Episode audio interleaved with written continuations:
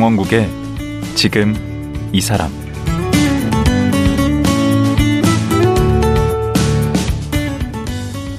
안녕하세요. 강원국입니다. 최근 일부 정신질환자들에 의한 우발적 범죄가 심심치 않게 발생하고 있습니다. 이에 따라 시민들의 걱정과 우려가 높습니다. 그러다 보니 그렇지 않은 정신질환자들에 대한 사회적 낙인과 편견도 함께 커지고 있는데요. 이에 대한 마땅한 해결책은 보이지 않아서 환자나 가족들의 고통이 이루 말할 수 없다고 합니다. 오늘 만날 한림대 성심병원 김연아 교수는 조울증을 앓고 있는 딸의 투병 과정을 함께 하면서 정신질환자 가족으로 산다는 것이 무엇인지 그 고통이 얼마나 큰지 제대로 알게 됐다고 합니다. 한림대 성심병원 류마티스내과 김현아 교수 지금 만나보겠습니다.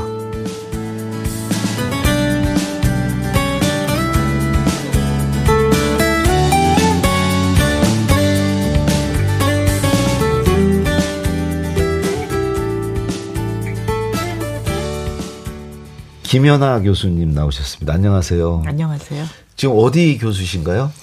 네, 한림대학교 성심병원 네, 류마티스 내과 교수입니다. 예. 제가 사전 조사를 좀 해보니까 대학을 서울대 의대를 나오셨는데 그 해 입학한 해 전국 수석을 하셨더라고요. 아, 뭐 이과 수석인데 너무 기억도 안 나요. 너무 오래된 일이라. 음. 그리고 부군께서도 지금 이제는 정년을 작년에 하셨나요? 네, 같은 학교 나오고 서울대병원 네, 서울대병원에서 신경외과 교수로 오. 이제 재직하다가 올해 8월에 은퇴했습니다. 아, 정말 남부러울 게 없는 삶을 살아오신 거네요. 그죠? 글쎄, 뭐 부모님들이 자랑하긴 좋죠. 아까 그 류마티스 관절염 이쪽 아주 이쪽 분야에서 또 유명하시더라고. 아, 그 최고 권위자로 통하시던데. 아유, 권위자는 아니고요. 어, 이제 그 류마티스 관절염은 이제 류마티스 내과라고 하는 과에서 주로 진료를 하거든요. 네.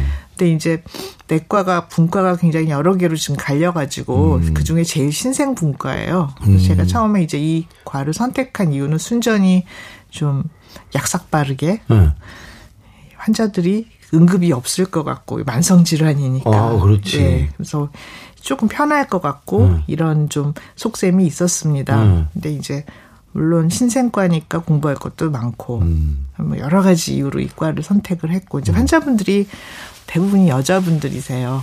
음. 그래서 고령에 아니 젊은 분들도 많고요. 아, 예. 관절염은 이제 퇴행성 관절염은 고령 에서 이제 많지만 류마티스 음. 관절염은 꼭 그렇지도 않습니다. 뭐 음. 아기도 생기기도 하고요. 아, 그래요. 예. 요즘 같이 좀 추워질 때들 많이 오시나요, 환자분들이? 어, 그거는 이제 류마티스 관절염은 면역 질환이라 네. 뭐 그런 시즌이 아주 명확하지는 않고요. 음. 다만 이제 뭐 날씨가 추워질 때 혹은 뭐 습기가 많을 때 조금 더 아프기는 하세요. 그렇구나. 이게 완치가 안 돼요?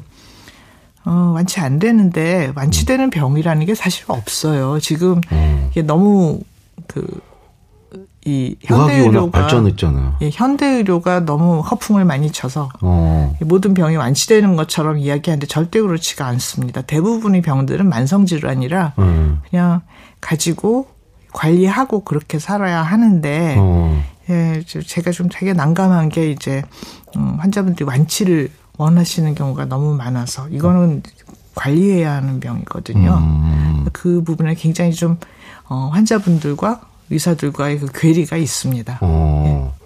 근데 왜 이렇게, 네. 이렇게 나누는 거예요? 우리 때 어렸을 때 그냥 내과 하나만 있었는데 그때가 편했던 것 같은데.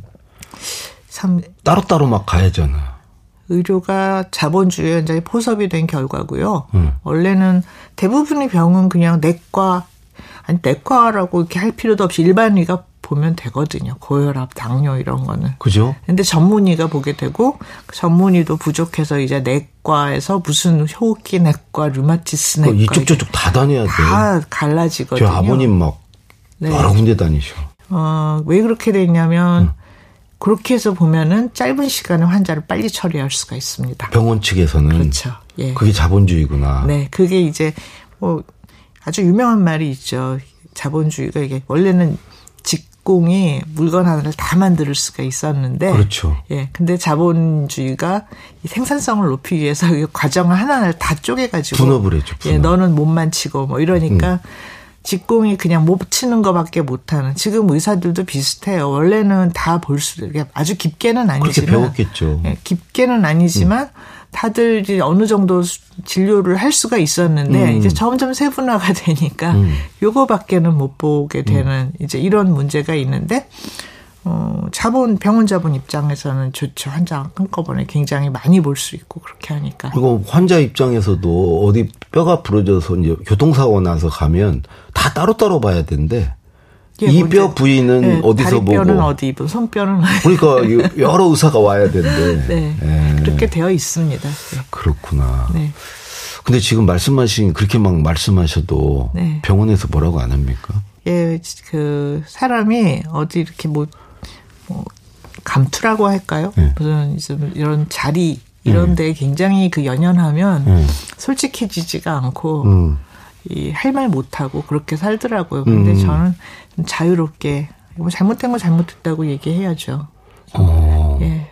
제가 이제 우리 교수님을 부른 목적이 이제 이 얘기 듣자고 부른 건 아닌데 우리 청취자분들이 아니요 아니요 이게 필요한 얘기예요. 교수님이 어떤 분인지를 좀 아셔야 아, 또 다음 얘기가 이제 들리기 때문에 일부러 좀 여쭤봤습니다. 예. 대략 아, 교수님 성향이나, 어, 이런 게 어떤 분이시겠거나, 이렇게 다들 짐작이 들 거라고 생각하고요. 그, 최근에 그 낸 책이 딸이 조용히 무너져 있었다라는 제목의 책이에요. 네. 그래서 이게 되게 제목부터 이렇게 굉장히 그 호기심을 유발하는 딸이 조용히 무너 옛날에 그 수렁에서 건진 내 딸인가 그 그런 소설 영화가 있었죠. 영화도 예. 있어. 그 예. 원래 소설로 예. 어, 뭐 그런 건 내가 봤는데 딸이 조용히 무너져 있었다. 음. 우선 결론부터 얘기하면 따님이 어디 아프셨죠? 저희 딸이 이제 7년 전에 네. 양극성 장애, 그걸 조울증이라고 그렇게 알려져 있던 병인데 네. 이제 양극성 장애를 진단을 받았어요. 음. 근데 이제 조현병하고 양극성 장애는 그 많은 정신질환 중에서도 좀 중증에 속하거든요. 아, 그러니까 양극성 장애가 조울증이고 조울증이요. 따로 네. 또 조현병이 있고. 조현병은 옛날에 정신분열증이라고 불렀던 병을 요즘 조현병이라고 이제 이름을 바꿔서 옛날에 이렇게 미쳤다고 그러는 거. 동네에서 아 옛날에 왜 이렇게 많았어요 그런 분들이 많았죠. 지금도 뭐 아 지금은 이렇게 뭐 밖에 적지는 않죠. 예, 예. 그게 노출이 덜 돼서 아무래도 그렇구나. 이제 뭐 약을 좀 쓰고 해서 예. 이제 많이 환자분들이 기능을 찾게 되고 예. 네, 그래서 이제 좀 적어졌다고 볼 수는 있으나 음. 유병률이 큰 차이가 있다고는 보이지 않아요. 정신질환은 유병률이라는 게 환자가 잡으면 다 환자돼요. 유병률은 어떻게 계산되는 거예요? 사람 중에 몇 사람 예, 중에 예, 몇 명이 병에 걸리는가? 예, 전체 인구 중에서 진단받은 사람이 몇 퍼센트인가? 그러면 방금 얘기한 양극성 스펙트럼 따님이 지금 아픈 그 조울증은 예.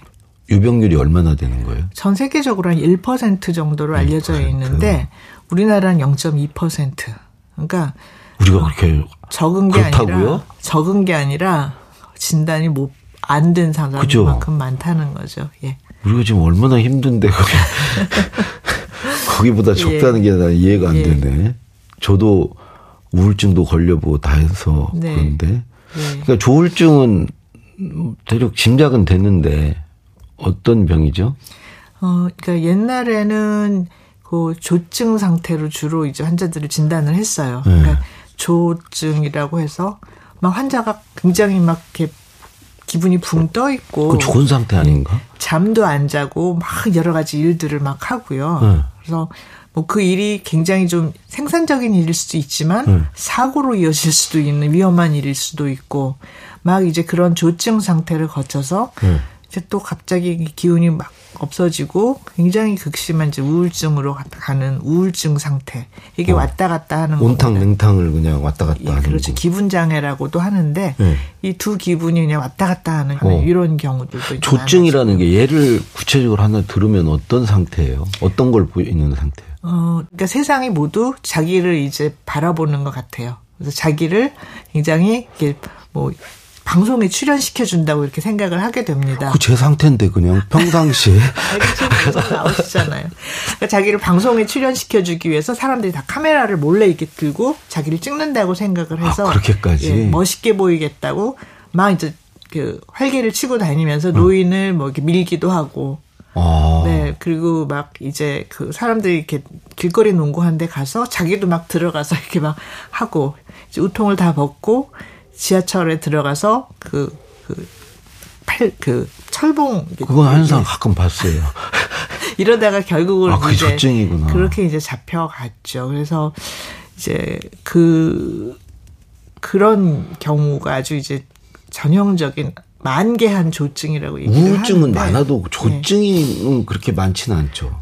그런 정도의 조증이 이렇게 많은 것 같지는 않고요. 음. 또 환자들에서도 그렇게까지 아주 증상이 그냥 만개하는 경우는 전 병 경과 중에 이렇게 아주 일부분에 지나지 않는다고 알려져 있습니다. 만개한다는 게 무슨 그 일상적으로 꽃이 확 피는 것처럼 증상이 완전히 이렇게 최고조로 달하는 그거를 만개한 조증이라는 그런 표현을 쓰더라고요. 어, 그래서 참 환자라고 해서 다 같지가 않습니다. 근데 그렇게 뭐 제가 이렇게 듣기로는 저는 뭐 우울증은 뭐 늘 달고 다녔던 것 같고 거기에 가끔 조증도 이제 만개 하는데 별 문제 없었거든요 사는데 근데 그 따님의 경우 이렇게 조울증이다 이렇게 진단을 받고 생활에 무슨 지장이 그렇게 있나요? 많이? 어, 저희 딸 같은 경우에는 우울 증상이 너무 심하기 때문에 네. 그것 때문에 아주 심할 때는 뭐 일어나지도 못하고. 그럼 따님이 그런 병을 진단 받은 것은 언제쯤이에요? 몇 어, 학년 때예요? 그 대학교 2학년 때거든요. 어, 그때까지 전혀 모르고 또 증상도 없었어요? 근데 이제 본인이 그거를 내색을 안 하고 몇 년 정도 힘든 시기가 있었죠. 혼자 삭힌 거예요, 그냥? 그렇죠. 예.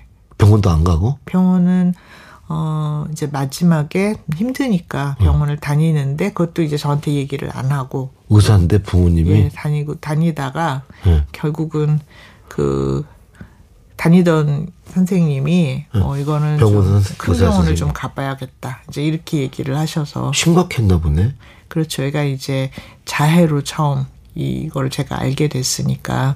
아. 예. 자해. 네. 예. 그때 아신 거예요, 처음으로? 그때 처음으로 알았죠. 예. 또 근데 저희 딸이 이제 그 따로 살았거든요. 부모하고 어, 네. 나가서 따로 살면서 해서 이제 같이 살 때에 비해서는 좀 대학을 나가 대학을 들어가자마자 따로 살았거든요. 거의. 음. 그래서 좀 빨리 발견을 못한 그런 면도 있죠. 아니 네. 어떻게 부모가 그걸 발견을 어떻게 못하셨지? 이게 왜 눈물이 이렇게 글썽글썽 하십니까? 근데 아, 아니 근데 고등학교 때는 전혀 문제가 없었나 보죠.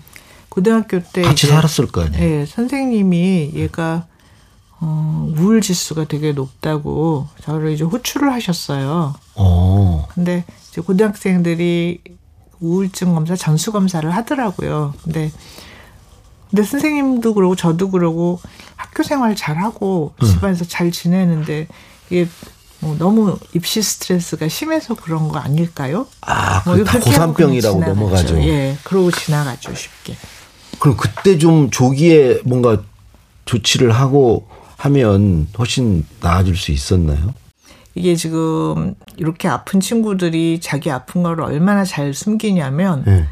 음, 아주 극단적인 게 이제 나는 가해자의 엄마입니다라는 책이 있어요. 옛날에 90년 90년도인가 98 99년 98년에 컬럼바인 총기 난사 사건 음. 있었을 때 그 범인이 딜런 클리볼드라고 하는 고등학생 3학년 고등학생인데 음. 어, 학교에 총을 갖고 가서 친구들을 다 쏘고 자기 자살했죠. 그 음. 사건이 있었는데 음.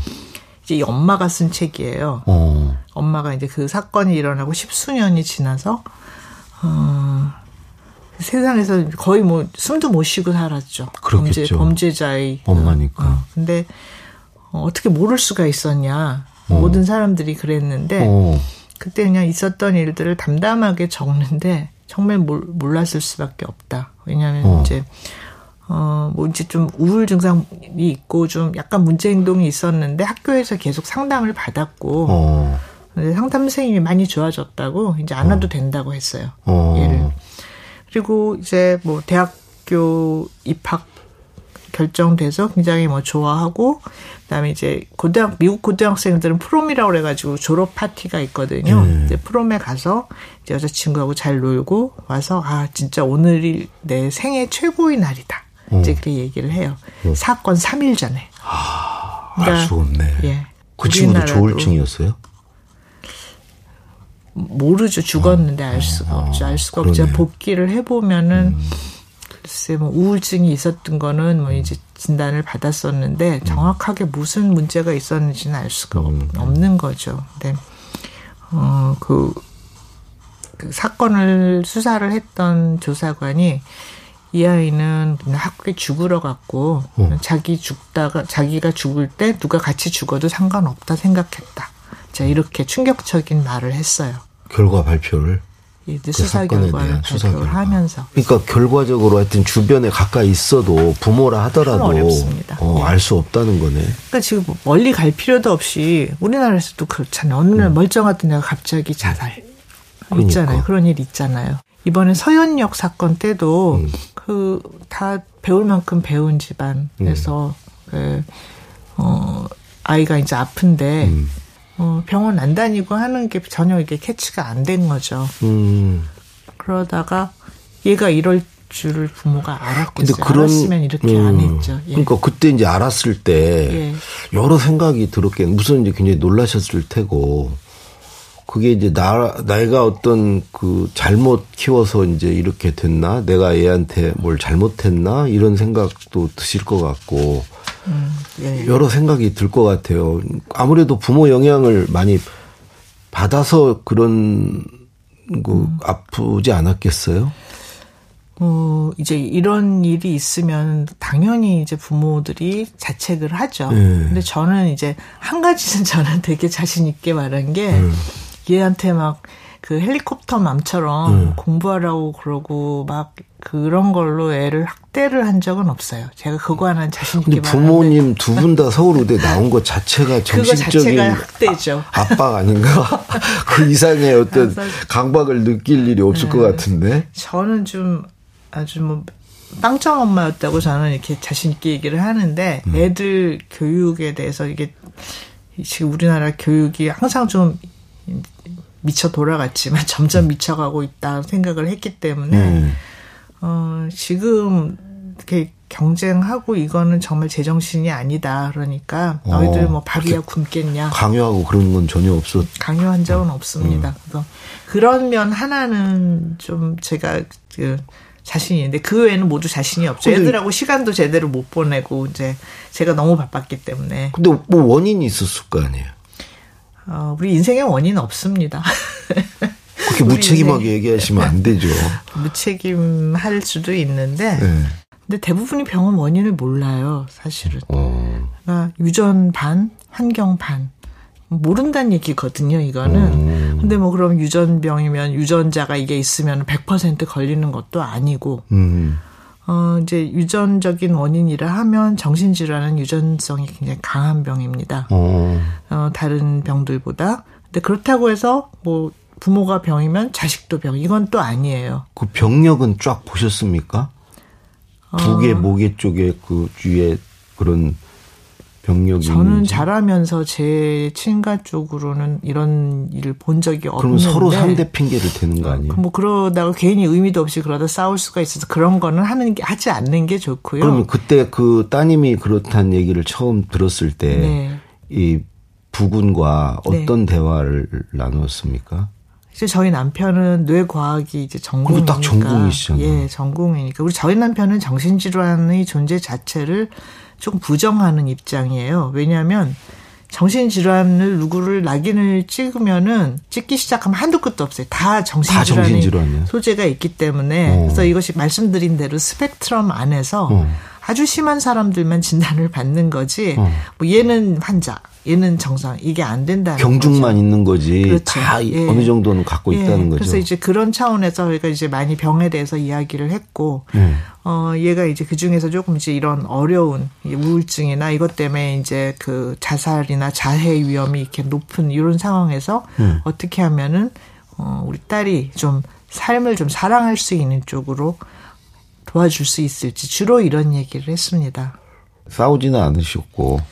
아유 싸워서 어떻게요? 둘이 같이 힘을 잘 합쳐도 될까 말까 하는 상황인데. 오. 근데 진짜 싸우는 분들 되게 많아요. 싸우고 심지어 집안이 깨지는 경우도 있어요. 이렇게 되면은 서로 핑계 남 탓하고 당신이 뭐 해서 그렇다고. 어 이제 가족 관계가 네. 어좀 위태위태한 그런 가정들도 많잖아요. 음. 근데 이제 이런 일이 생기면은 아주 직격탄을 받으시는 거죠. 아니 보통 이제 뭐 아이가 학교를 좀 원하는 데를 못 가도 막 엄마가 자, 자기 탓을 하면서 어 자기가 뭘 잘못해서 그런 것처럼 아무 부질 없는 거죠. 아, 그렇기도 하는데 네. 더군다나 이런 이렇게 아프기까지 하면 오죽하겠어요. 근데 네. 우리 교수님은 전혀 자책은 전혀 없었던 것 같네요. 어, 뭐 이제 제 일이 너무 많아서, 네. 어, 제가 이제 대한민국의 엄마 자격이 없는 사람이 아닐까 하는 생각을 수시로 했기 때문에, 네. 그런데 그거는 제 문제라기 보다는, 네. 이 애를 이렇게 들볶고 사는 사회 자체가 저는 문제라고 생각을 했고, 저는 이제 굉장히 쉽게 대학을 나오고 운이 좋았던 사람이거든요. 근데 음. 요즘 애들은 너무 가엾어요. 저는 우리 애뿐만이 아니고 어. 정말 말도 안 되는 경쟁, 친구도 음. 못 사귀고 음. 잠도 못 자고 저는 이게 근본적으로 잘못되어 있다고 아니에요. 생각했기 때문에 음. 에이, 그래 니들은 밥 안 굶어 그러고 좀 풀어준 면도 있는데 음. 돌이켜 보면은 그 애들을 이렇게 풀어주면서 했던 게 그나마 지금 그 결과로 그냥 애가 병을 앓고도 병을 앓고도 어. 여기 이제 적응을 해나갈 수 있지 않았을까 하고요. 만약에 저 같은 저희 같은 부모가 애를 들볶기 시작하면 정말 너무 저는 힘들 것 같아요. 어. 부모 만큼 따라와라. 음. 저희 시대는 그런 말 되게 많이 들었잖아요. 부모님한테 음. 내가 이만큼 했으면 너는 이만큼 해야 더 해야지. 예. 어. 그게 아니라는 거죠. 시대는 계속 변하고 음, 그리고 아이들이 요즘 더 잘하기가 어렵죠. 우리 때는 그냥 더 잘하기는 고사하고 예, 자기 그 혼자 자기 삶을 꾸려 나갈 수 있을 정도만 돼도 요즘은 참 잘하는 거라고 봐요. 저는 음. 저는 그 싫었던 게참 음, 자식을 음, 트로피처럼 생각하는 부모 음. 이런 부모들은 정말 싫었거든요. 그러니까 트로피라는 게 이제 자기의 어떤 그 그렇죠. 그 예. 성과물. 뭐 저는 남편이나 평생 트로피로 살아왔는데 음. 저희 둘 다 그게 싫었어요. 저희는 저희 자식들을 이 저희 성과물로 내세우는 그런 부모는 정말 되고 싶지는 않았거든요. 본인들의 성과가 좋으니까 그랬겠지. 아니요, 그냥 그 저희는 저희가 좋아하는 게 우연히 운도 좋고 시대의 그 흐름과 맞아 떨어졌을 뿐이지 음. 아이들에게는 또 그 시대에 다른 삶이 있다고 항상 좀 유연성 있게 생각을 해왔어요. 음. 그래서 그게 오히려 차라리 아이가 이렇게 아플 때 음. 조금 헤쳐나가기가 조금 나았던 상황이 아니었나 생각을 하고요. 음. 이제 뭐 병의 원인에 대해서 이제 이제 그 궁금해 하시는데 사실 정신질환이 유전적인 성향이 굉장히 강하지만 음. 그렇다고 해서 그걸로 또 낙인 찍을 수 있는 게 그 집안에 그 환자 하나뿐인 경우도 많거든요. 어, 그리고 그러네. 이렇게 잘 들여다보면 네. 그런 성향을 가진 집안은 있습니다. 분명히 진단은 안 받아도 어, 아. 이제 보시면은 강박 성향, 어. 편집 성향. 제가 강박이네. 이런 게 있는데 이런 분들이 또 성취하려면 또 되게 잘 성취를 하고 그래요. 저는 이렇게 옛날에 학교 다닐 때 이렇게 공부하고 있으면 뒤에서 누가 쳐다보는 것 같아요. 그래서 돌아보면 없고 네. 계속 이거의 반복이에요. 네, 저 DSM이라고 정신건강의학과 선생님들이 진단할 때 쓰는 매뉴얼이 있거든요. 네, 네. 그거 한번 읽어보시면 얼마나 나하고 비슷한 게 많은지 알면 다들 놀라실 거예요. 그러니까 다 병이 있는 거죠. 제 책에 있는 챕터 중에 우리 모두 모두 정신질환자다라는 챕터가 있는데, 네. 어, 그러니까 정신질환은 모든 사람들에게 다 소인이 있지만 정도의 차이고 진단받는 사람은 아주 거기서 이제 문제 행동을 하거나 음. 이제 무슨 자살 자해 이런 심한 사람들만 진단받는다고 음. 이해를 하시면 되고요. 음.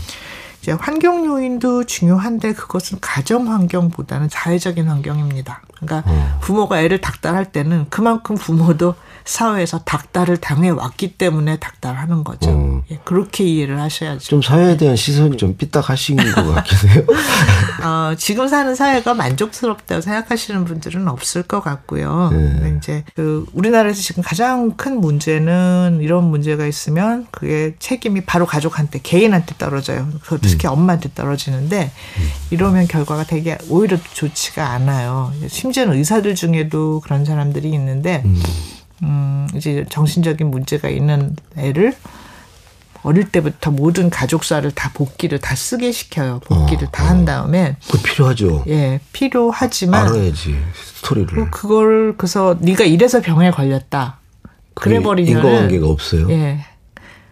어, 인과관계가 저 제가 그래서 책에다가 아예 그 정신질환의 발병 요인과 관계가 있는 아동 학대 지수라는 거를 제가 구체적으로 적어놨어요. 그러니까 이게 요즘 뭐 그렇잖아요. 선생님들 경우도 보는데 툭 하면은 애를 정서적으로 학대해서 고발 고발당해가지고 돌아가시는 선생님들도 많잖아요. 이게 오, 훈육과 학대는 굉장히 좀 아주 그 경계가 경계가 애매해요. 네. 애매하고 어 부모가 막 애를 학대하려고 진짜 하는 그런 부모가 많을 거라 생각하지는 않거든요. 그래서 음. 인간 자체가 이렇게 불완전한데 음. 어떻게 어떤 부모가 또 완벽하게 애를 하나의 상처도 주지 않고 키울 수는 없다고 생각을 하거든요. 저는. 예. 네. 일단은 근데 지금 시각 시간이 다 돼서 예. 오늘은 여기서 마치고 지금 이제 마저 하시려던 얘기 예, 좀더 구체적인 얘기를 내일 하루 더 모시고 이어서 듣도록 하겠습니다. 네, 오늘 말씀 고맙습니다. 네, 감사합니다. 한림대 성심병원의 김현아 교수였습니다.